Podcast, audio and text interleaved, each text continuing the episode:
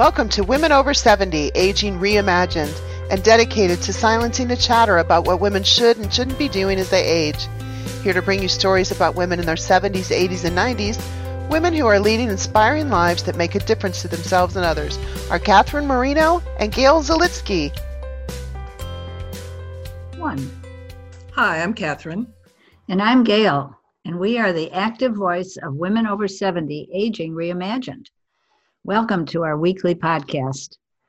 Please visit our website, womenover70.com, where you can download the playlist of all the episodes. We also invite you to join our podcast discussion club, and we welcome being asked to speak to your organization or group.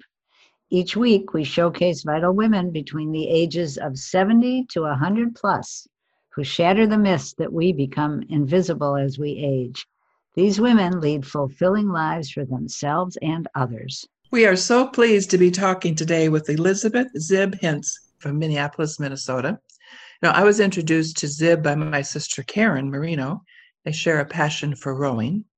Prior to retiring from full time work at age 70, Zib's career included working as an urban planner with a social work MSW background and as a policy analyst and program manager with the public school system. In the early 1970s, Zib traveled across Europe and the Middle East for a year, returned to visit the Middle East shortly before the Iranian Revolution, and much more travel since then. At age 42, Zib gave birth to her only child, a son, and after four decades of being with her life partner, Zib divorced what had become her special occasion husband. At age 65, Zib took up rowing, learned to play the cello, and now performs in a local orchestra and a quartet. I also want to mention that Zib was raised in small town America, the firstborn to a farm family living near a town with a population of 400. So during my get acquainted conversation with Zib, I heard some key themes that, that were that we're so interested in hearing more about. One is, is about her curiosity and risk yet being pulled back to a safety anchor. Another has to do with Zib's attraction to large community visions and people creating change. And a third, her aspiration to live a life of endurance with grace. So, welcome, Zib, to Women Over 70, Aging Reimagined. And we'd like to begin with the notion of following, you're following curiosity, engaging risk, and, and how did this come to be such a key theme in your life? Well, um, thank you. I, th- I think it's because um, I'm uh, I've always considered myself a late bloomer. Um, being born in 1945 in a small farm country, um, just this was just one year in advance of the baby boom, and I thought coming from this um, small town area and um, you know, just at the close of the war, Second World War, I thought I had to follow a script and um, be the nice girl, responsible, and certainly predictable, and really try to do things the best, be the best, be competitive. So that's how I started out. But um, I really I couldn't do it, and I slipped out of that script mode into an early divorce, and I began to follow my own interests. Um, kind of more of a track directed um, by my curiosity. And of course, that was risky and scary. Uh, this was in the late 60s and early 70s. Um, but not allowing myself to explore um, as a young adult and develop my own being in my late teens has uh, made me feel like I've been kind of catching up ever since. And that's not really so about catching up, but um, I've been uh, curious about new things and in meeting new people and better understanding the world um, throughout my life. And I can't imagine not continuing that. The whole idea that some people have of a bucket list is just anathema to me because that sounds so finite. And they they will say, "Well, we keep adding to the list," but the fact is that it's it's something so specific and i i prefer to um, let my curiosity evolve i guess so you know, I, i'm sorry I, would just i really would like to go back to the the small community that you I know you were raised on a farm and then moved to a, a somewhat larger right. community and a, a suburb uh, of the Twin Cities. But how how did you then make that break? Because what you did traveling across Europe and the Middle East in the early 70s seems pretty darn risky to me. That was kind of risky. that was kind of crazy, but I just had to do it. Um, so I just, I just thinking of um, when I was born, my father was actually farming with horses. There were no, mm. uh, there's no lights, uh, no electricity or running water in this sweet little cottage farmhouse right on a bend of the Yellow Medicine River. Mm. And I remember that very, very distinctly. Um, my parents, my mother was a school teacher, dad was a farmer, and then became a small business person. And we always had lots of books. And um, I was read to all of us kids. The four of us were um, were read to, and we read to each other.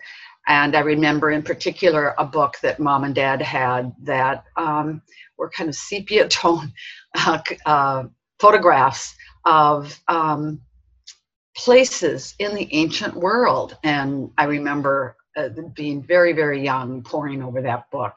And um, somehow our family lost that book, but it's very distinct in my mind. So I guess um, some of those um, early beginnings uh, overrode this notion that I had to follow a script when the script was making me very unhappy. Um, but I wanted very much to go to the University of Minnesota. That was big time. Um, and I did not want anything to do with some of the other post secondary opportunities that were around. Um, and also, very few of few of the people in my high school graduating class were going on to post-secondary education but this was 1963 but it was just mm-hmm. expected in my family mm-hmm. not really planned for not really financially prepared oh. for but it was simply expected and then it was easier somehow to pull all of that off so and um, so I guess that was the be that laid the groundwork for mm-hmm. making mm-hmm. Some of the breaks that I did. And w- when you traveled to Europe and the Middle East, was that uh, between undergraduate and graduate school or after graduate school? No, that was a year after graduate school. Mm-hmm. Um, yeah, I put a Volkswagen Bug in storage with a friend and um, took all the money I had, which wasn't much, bought a backpack and went off. Um, a two a two hundred dollar round trip flight on Sabena Airlines from New York to Brussels. That's what it took. Mm. And I had friends. I had friends in three um, key areas of Europe, um, so I knew I had you know little little um, safety landings and at least three places. I was an art history minor, and so um, I was very curious, you know, about the usual uh, kinds of um, places, um, large urban areas. Didn't get to Berlin, but spent several weeks in Paris and um, and uh, Vienna, and went on because of a hitchhiking partner. I ended up going into the Middle East just because I had a partner, a uh-huh. hitchhiking partner. That is, mm-hmm. I want to emphasize. So, okay. yeah, yeah, right, right. And then another big goal that year was uh, I really, really wanted to get up into the Arctic Circle, and um, I did, and I did do that. My um, partner, who I had left, we had broken up, uh, came. Um, met me in Parma, Italy. We were married, and we went off hitchhiking uh, for the rest of the year together. Mm-hmm. And part of that was um, hiking up in Scandinavian, mm-hmm. um, up above the Arctic Circle, crossing over from Finland to Sweden to mm-hmm. Norway. So, um, so that all all high risk in the early fall, and then I really needed some safety anchors after that. so, you returned. You returned to to the Twin Cities then after. Uh, and m- months later, months later, we had spent the winter in um, on a little island in Greece. oh my goodness. Yeah, but Um, all that could have been done. It was done relatively easily. It can be very hard to do that now Mhm. on almost no money. Um, so, what about your return visits to the Middle East? What what uh, made that happen? So again, it was just opportunity. Um, I had uh, so I had one of my um, one of the people that I had worked with, actually my um, boss, a kind of mentor at um, uh, city planning department, um, was married to a woman from Iran, and we all became friends. And I became fascinated with um, that. Much more interested in that part of the world. is fascinated with learning more about this, and was invited um, to come with her to visit for a couple of months. And um, so I did. I took a leave of absence from where I was working and um, uh, went to Iran. This was in 76 and stayed in a in a city, Kermanshah, very near the Iraqi border. Um, it's much, much different now. Um, and then traveled on my own on a bus uh, to Hmm. other parts of Iran. Wow. Um, yeah, because, and again, I guess because it was there and because I had a link, it wasn't just Mhm, mhm. theoretical to me. And, and in many ways, that's how I've followed through with other or developed other curiosities because of knowing someone who is involved in something else that sounds interesting. And Mhm. that just seems an easy bridge into that next subject to follow through. Right, right. Yeah. I, I'm Yeah. curious about. I want to hear about your life partner of 42 or 41 years or something. But um, I was once just wondering. You were uh, an urban planner with a social work background. You're a policy analyst, program manager in the public school systems. How uh, important was that work to you? How central was that to to what you That were was- doing? You know, that always was very hard for me. Um, it was, it represented such a dichotomy. Mm-hmm. Um, I wanted very much to contribute, um, help to make uh, a better community, a better world, and and and of course, I also wanted to follow my own interests Mhm. and I could never figure out how to do, in a sense, both at the same time, or or follow my own interests and be gainfully employed. So, Uh-huh. um, so doing the policy work and program management work was very fulfilling.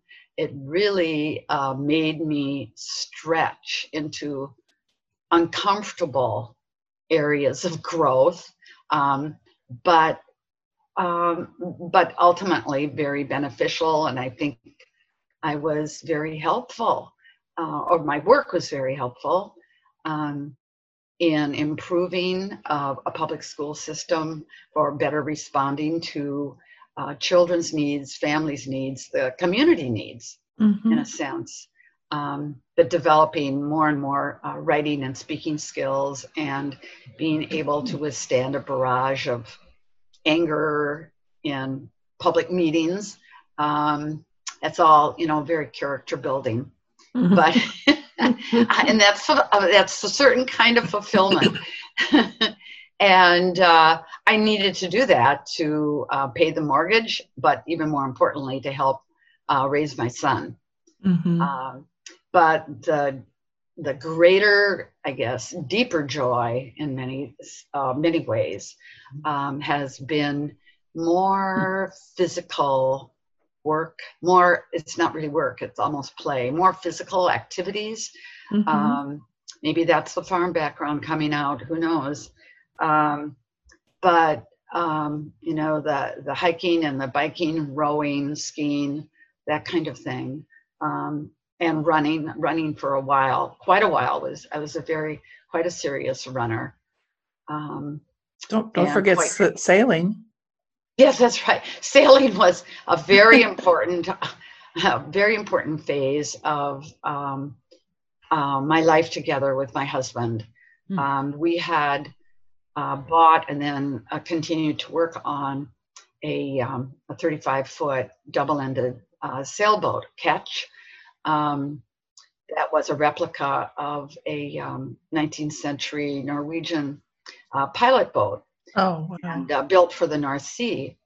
And um, we sailed it um, up and down the Atlantic um, in Chesapeake Bay, um, through Long Island, uh, through um, through New York City Harbor several times, and uh, Long Island Sound, and uh, then uh, finally uh, realizing that it needed more work that we could do with it on the East Coast. Um, we brought it through the Erie Canal and the Great Lakes to Duluth, and all of that over uh, two um, sailing seasons. That was quite thrilling. And then I became um, pregnant.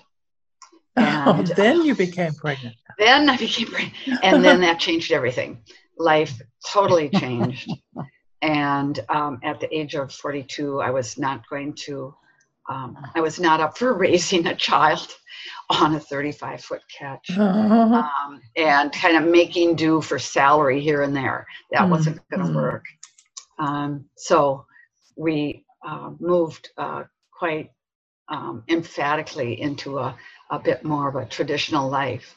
Although we did bring the sailboat um, back to our, at great expense, um, bought, brought it back to our backyard and actually Hmm. bought a house with a yard uh, large enough to um, store it on jack stands um, while it could be worked on. So, um, so we've yeah, I've had uh, a bit of a history with sailing, but I've very much deeply, deeply enjoyed um, all of that kind of physical activity. It's meant a great deal to me. Have you continued to do this kind of physical activity? I- I'm not not leaving and traveling, you know, for a year or so. Uh, but um, but are you still very active physically? Um, yes, I guess so. Um, uh, Catherine's sister thinks I am. Karen thinks I am. Yeah, the rowing. This year we're just sculling because we can only row in singles um, because of uh, COVID. So it's much safer to be out there in, uh, in a single. And I get great, great joy out of that.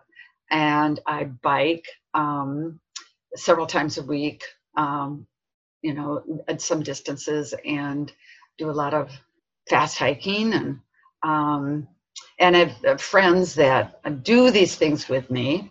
Um, and I've also got a new partner, a wonderful, wonderful man who um, is an avid biker and walker. So that's really a joy, a Mhm, great joy.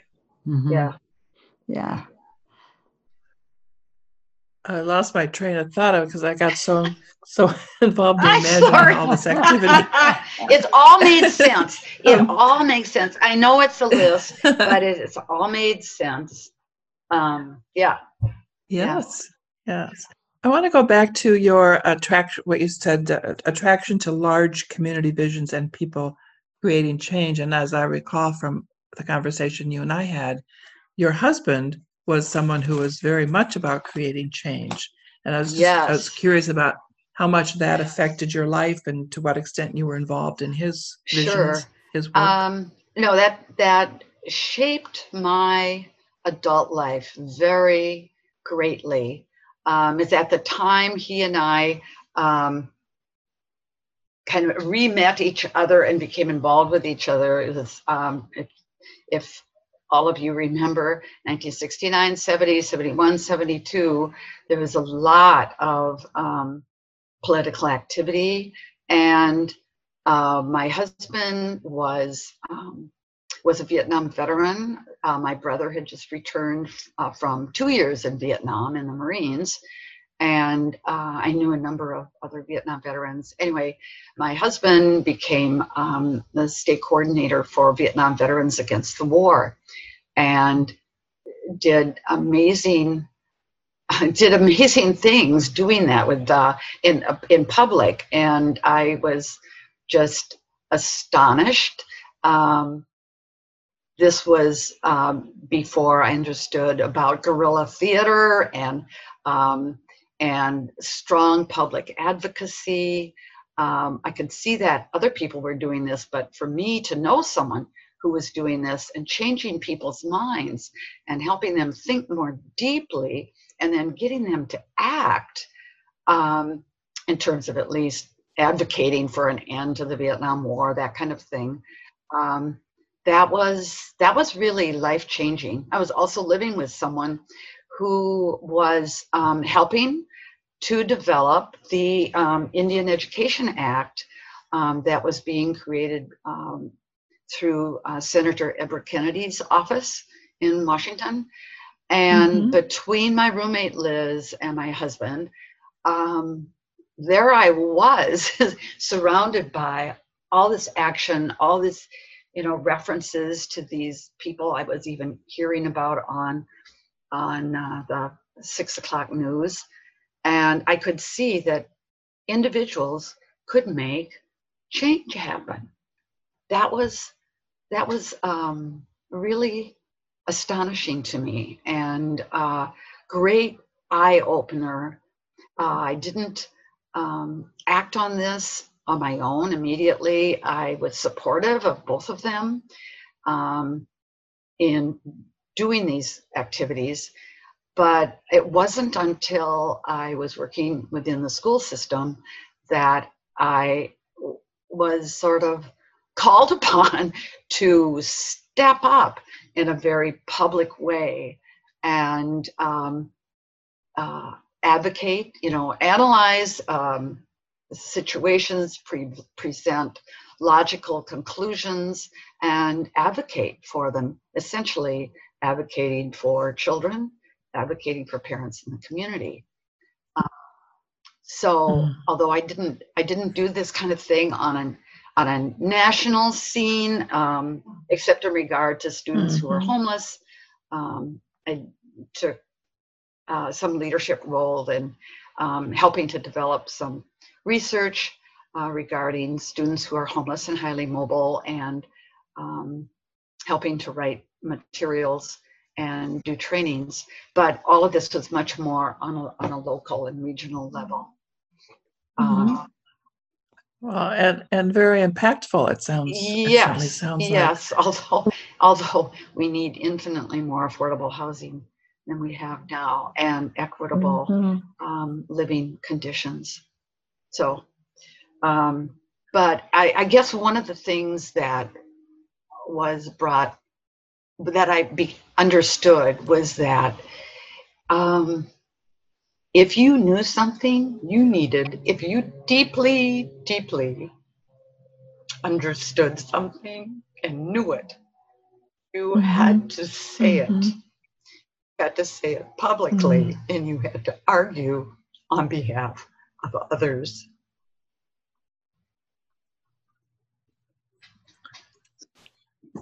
So it sounds like sounds like we can't see you, but it sounds like that was an incredibly meaningful experience for you to, to learn to do that yeah. and yeah to yeah i get i mm-hmm. understand.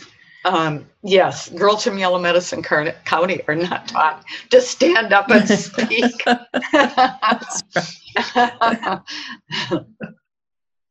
I'm just you know, putting myself in your place Chippewa county i know. That's like yep yep chippewa mm-hmm. county yep yep. Yeah so you go from yeah, farm, right. no running water, et cetera, et cetera, to right. standing up there right. and fighting mm-hmm. for people's rights. Mm-hmm. Which any number of other people have done.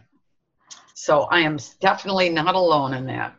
No, but it took great individual courage for you to do that.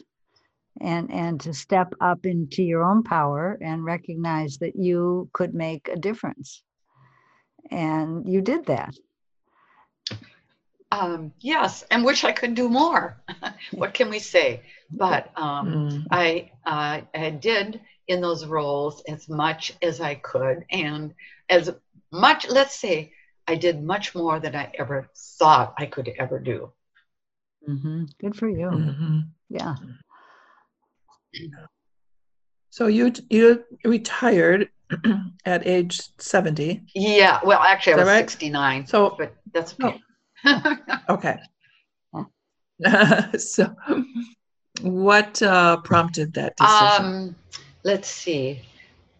I was, I was, I was tired, and I was not. Mhm. I felt I was. I had stopped being able to make headway.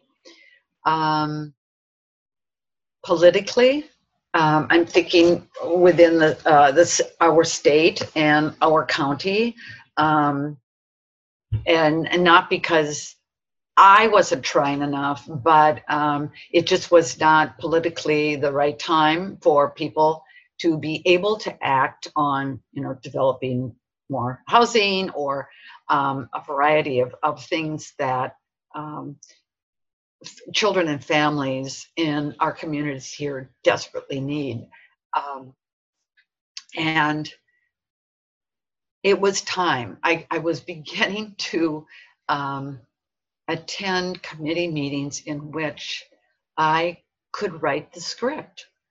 And people, you know, and Oh, I've, I've discovered Mhm. since then that other people have had the same sensation in a way. You go to a meeting and you say, okay, I know what Mhm. that person's going to say, and they've just said it, you know. Um, so it was really time. It was time to go, um, and I was very concerned that my um, uh, my my sense of being tired with the way we were going about doing things was going to end up reflecting on the issues that I was trying to address. And that Mm, could not mhm. happen. So I uh, worked very Mhm. hard at finding um, a very, very credible, strong replacement uh, for myself. Um, and thankfully, um, he was hired, and that worked. And that worked. Very, very, Oh, very good, good. well received. Yes. So that's that's worked. Yeah. Excellent. You know, um, you when we talked, you said that you want to live a life of endurance Yeah. with grace. I love that, and I want to know well, I hope that doesn't sound like I'm exhausted and just exhausted with a smile on my face. That's not at all what I mean. I, I meant much more um, that I am more of an endurance person. I'm not your um, slalom skier. Um, I'm not a whitewater rafter. Um, I uh, prefer Mhm. to move more slowly, especially in uncharted waters, Mhm. and um, and yet keep moving, keep moving, keep progressing. Um, so what what that means, I guess, is that how do you keep moving through? How do you keep moving through life um, with as much grace Mhm. as you possibly um, can muster, um, given what comes your way. And COVID is throwing all of us for some loops. And uh, Yeah. we, it's like every day we can have easily have a an existential moment or two. um, Yeah. And how do you do all that with grace? That's lovely. Yes. Um, and I'm wondering, do you have any answers for us? Uh, learn to play the cello. That helps. Some people would say yoga, which is very, very good, of course. But I learned to play cello, and if I can, I can just lose myself in that. And again, cello and and all musical um, activity is really physical. Um, and cello is definitely it's like a whole body experience. Mm, mm. Um, so it's it's Yeah. very tiring um, because it is so physical, but it it is a very beautiful thing to lose yourself in that moment of making a sound, a sound that you are striving for, Hmm. um, and combinations of sound. Um, that that is very beautiful to me. Was there a reason that you chose the cello? uh, only because I'd always wanted to play the cello ever since I realized what it was. As a child, I didn't, you know, I I had never heard of a cello or seen one or even seen a picture of one. So at some point, maybe in late teens or early adulthood, um, I began to realize what it was. It's always always called me. Mhm. I asked a friend. I asked a friend who worked at a string store um, one day when I was in real deep doldrums, uh, what it would take to learn to play the cello. I was thinking she would say something like, "Well, a check for five thousand dollars or ten thousand dollars," and she said, 50 dollars a month. That's all you need. You rent it. You rent it by the month. That's Ah. all you need." And so I was out there that week. A- And now you're play you play in a, a the local orchestra and a Yeah, and it's a cello quartet. Mm-hmm. Um, Mm. Yeah. Oh, cello I love the uh, cello. lovely. I just love Yeah, yeah. Yeah. Many people do because the, they say the sound is so much like the human voice that it's a comfort. Mhm. It's a comfort, and I Mhm. love the Mhm. Range, Yeah. and it's and it's easy on my ears. whereas whereas actually um, uh, higher pitch instruments are very very hard for my ears, and as a person is older, Mhm, that mhm, is much more the case. Mhm. mhm, mhm. Interesting. Um, so, Zib, is there, you're 75. You're uh, obviously still, you are um, a model for endurance with grace, from what, what we can what we hear from you.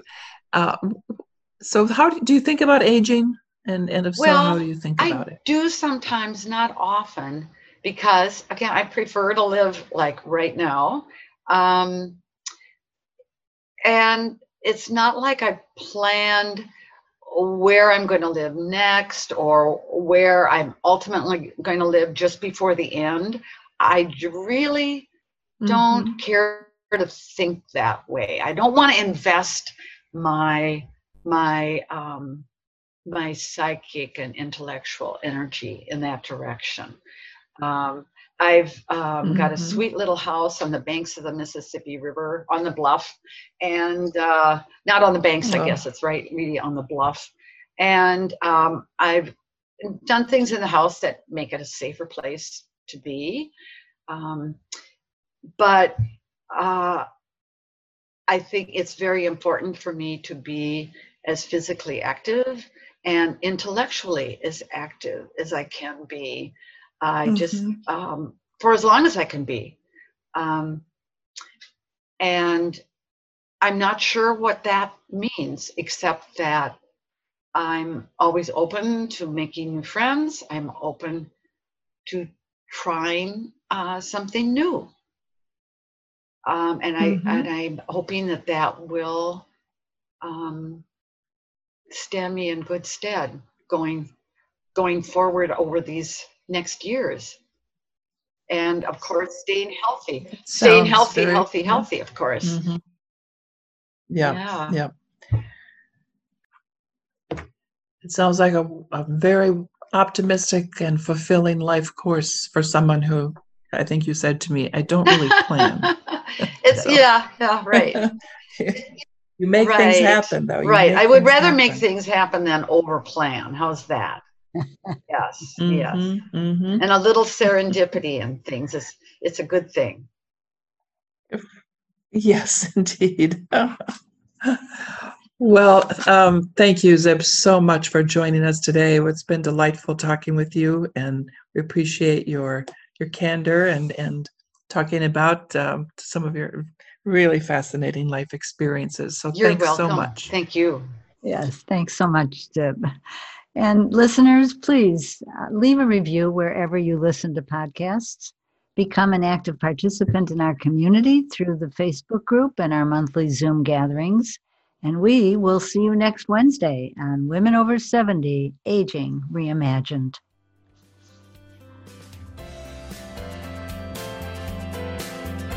Thank you for listening to Women Over 70 Aging Reimagined.